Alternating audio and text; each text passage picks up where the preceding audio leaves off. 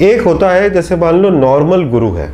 गुरु है, शुक्र का राशि में है, शनि का राशि में है, ऐसे गुरु है है ना?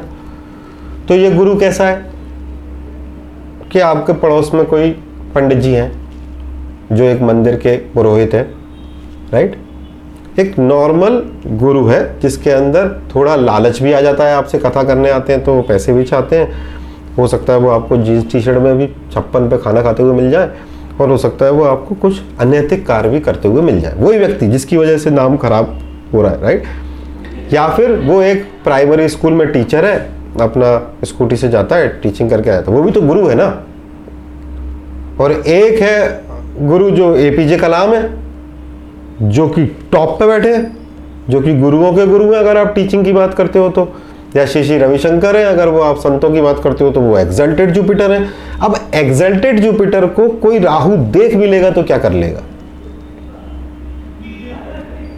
क्या करेगा? एपीजे कलाम को कितना भ्रष्ट कर सकता है राहु?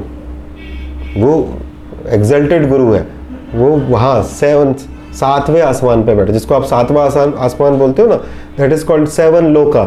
वो हम शिरोमणि में पढ़ाते हैं। सप्तलोक सेवंथ लोक पर गुरु का शासन होता है। सातवें टॉप ले सब तो इसको आप, हमारे यहाँ तरफ़, इसको कहावत कह रहे होते हैं, उसका तो दिमाग सातवें आसमान पे है आजकल। ऐसे कहावत की तरह बोलते हैं इसको। सप्तलोक का स्वामी, सातवें लोक का स्वामी है बृहस्पति। उस बृहस्पति को एक राहु का दृष्टि से कुछ नहीं होगा। उस बृहस्पति को जब राहु का दृष्टि पड़ेगी तो ये ज्ञान में रिसर्च का अप्रोच डेवलप करेगा। लेकिन अब इस बृहस्पति पर शनि की भी दृष्टि पड़ जाए, मंगल की भी दृष्टि पड़ जाए, और वो गलत स्थान पे भी बैठ जाए तो ये एक बहुत ही इंटेलिजेंट गलत आदमी है। बहुत ही इंटेलिजेंट गलत आदमी। राइट सो वो षड्यंत्रकारी, उससे बड़ा कोई षड्यंत्रकारी नहीं। जैसे हमने बोला कि कोई भी पाप ग्रह अगर शुभ ग्रह के साथ बैठ जाए, इसको आप बोलते हो कि गुरु राहु के साथ बैठ गया। तो आपने एक शब्द सुना होगा कि राहु गुरु चांडाल योग बना लेगा वो। है ना? जो कि अत्यंत खराब होता है। व्यक्ति को बहुत खराब बनाता है, राहु, गुरु, चांडाल योग, है ना?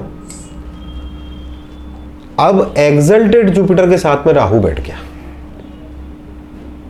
तो ये भी चांडाल योग बना रहा है क्या? बना रहा है साहब। राइट चांडाल योग बना रहा है, गुरु, राहु साथ में बैठे बट ये जो राहु है, ये उच्च के गुरु के पास में आया है। तो जब वो उच्च के गुरु के पास में आया है तो वहाँ पर वो सरेंडर करके जाएगा।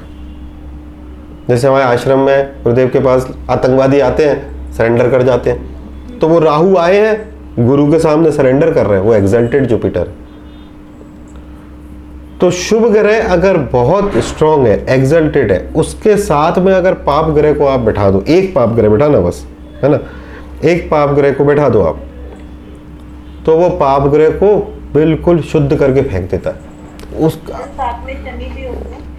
ये लगातार पाप ग्रह प्रभाव बढ़ता जा रहा है ना। ये आपका मानसिकता को बदल रहा है। राहु आ गया केतु आई गया राहु केतु एक्सेस में आ गया शनि में आ गया। Now it is the change scenario now that Brihaspati is not very good Brihaspati. That is a dangerous Brihaspati. Very dangerous Brihaspati. क्योंकि वो एग्जल्टेड बृहस्पति होकर पाप प्रभावित है।